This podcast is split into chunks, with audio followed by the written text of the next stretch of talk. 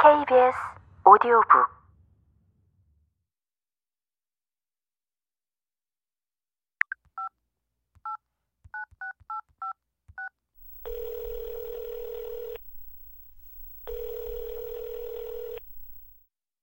지금 와서 그걸 알아서 무엇에 쓸까마는 돈의 치사한 맛도 뜨거운 맛도 모른다는 게 사는 데 있어서뿐만 아니라 죽는 데 있어서까지 중대한 결격 사유처럼 느껴지면서 경실이가 보고 싶단 생각이 들었다. 경실이는 여고 동창이었지만 학교에서 친하게 지낸 추억보다는 요새처럼 이사를 자주 안 다니고 한 동네 눌러 살던 시절 같은 골목에 10년을 넘게 같이 산 정 때문에 고향 사람 비슷한 친밀감을 가지고 있었다. 주거 환경도 바뀌고 서로 다른 사회생활, 결혼 생활을 하면서 안부도 모르고 지내다가 다시 만나게 된 것은 동네 사람으로서가 아니라 동창 모임에서였다.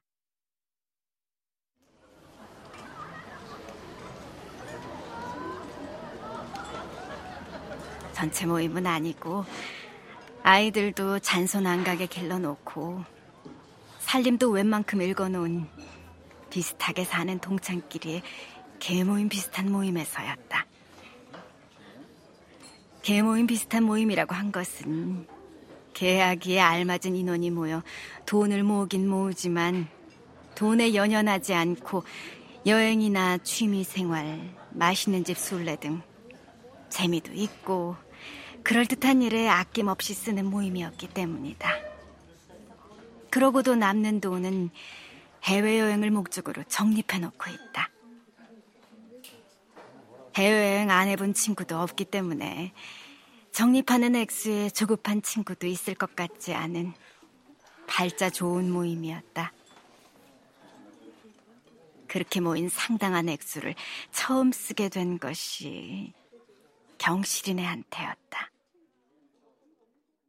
그 돈을 경실이네한테 조의금으로 내놓자고 제안한 것은 아마 나였을 것이다.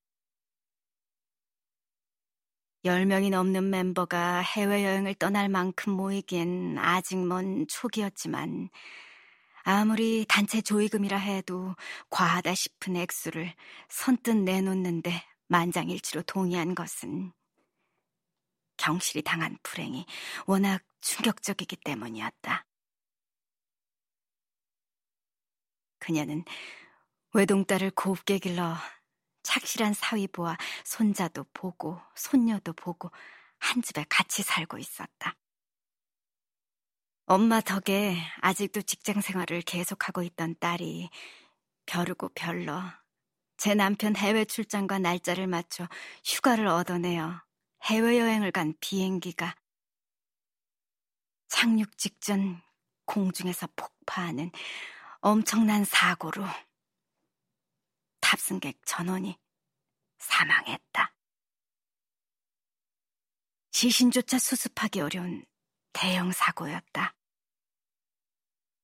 경실인의 딸 사위도 시신을 수습했다고도 하고 유품만 몇 점 찾아냈다고도 하지만 다 확실한 정보는 아니었다. 확실한 건 홀어머니를 모시고 여섯 살, 세살 어린 남매를 둔 젊은 내외가 이 세상에서 감쪽같이 사라졌다는 믿기 어려운 사실뿐이었다.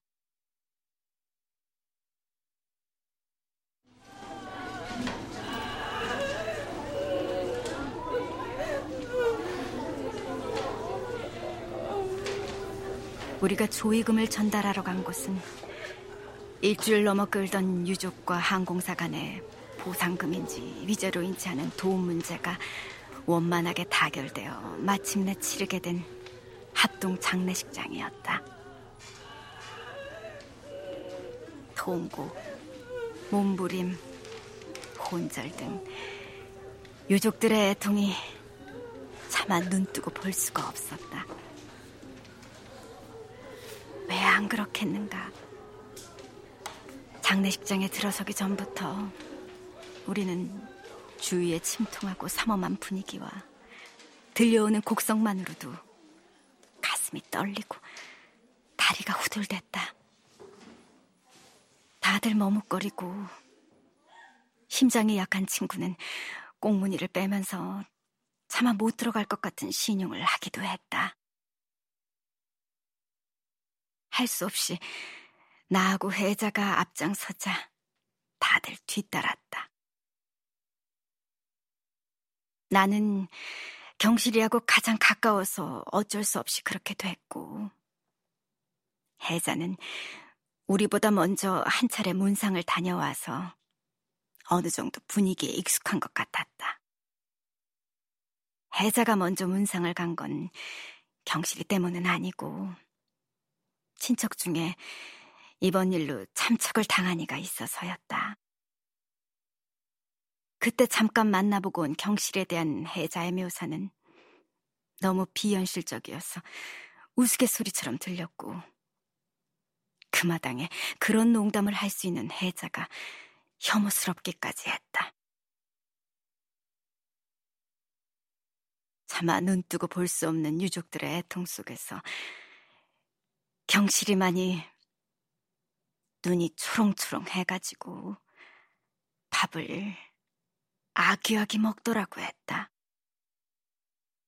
초롱초롱과 아귀아기가 그렇게 그로테스크하게 들린 적은 일찍이 없었다. 혜자가 입이 좀 해프긴 해도 뒤끝은 없는 친구인데 무슨 억하 심정으로 그렇게 친구를 고약하게 말했는지 이해가 잘 안 됐다.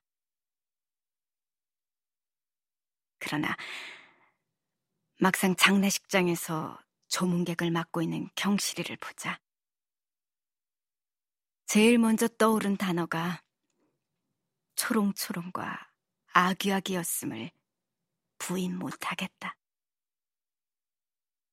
경실이의 눈이 초롱초롱한 건 아니었고, 물론 뭘 먹고 있지도 않았지만 말이다. TV 화면으로 본 것과 조금도 다르지 않은 유족들의 오열과 몸부림. 심지어는 예서 제서 까무러쳐 실려가는 일까지 벌어지는 장례식장에서 그들은 그 정적인 단아한 모습으로 단연 눈에 띄었다.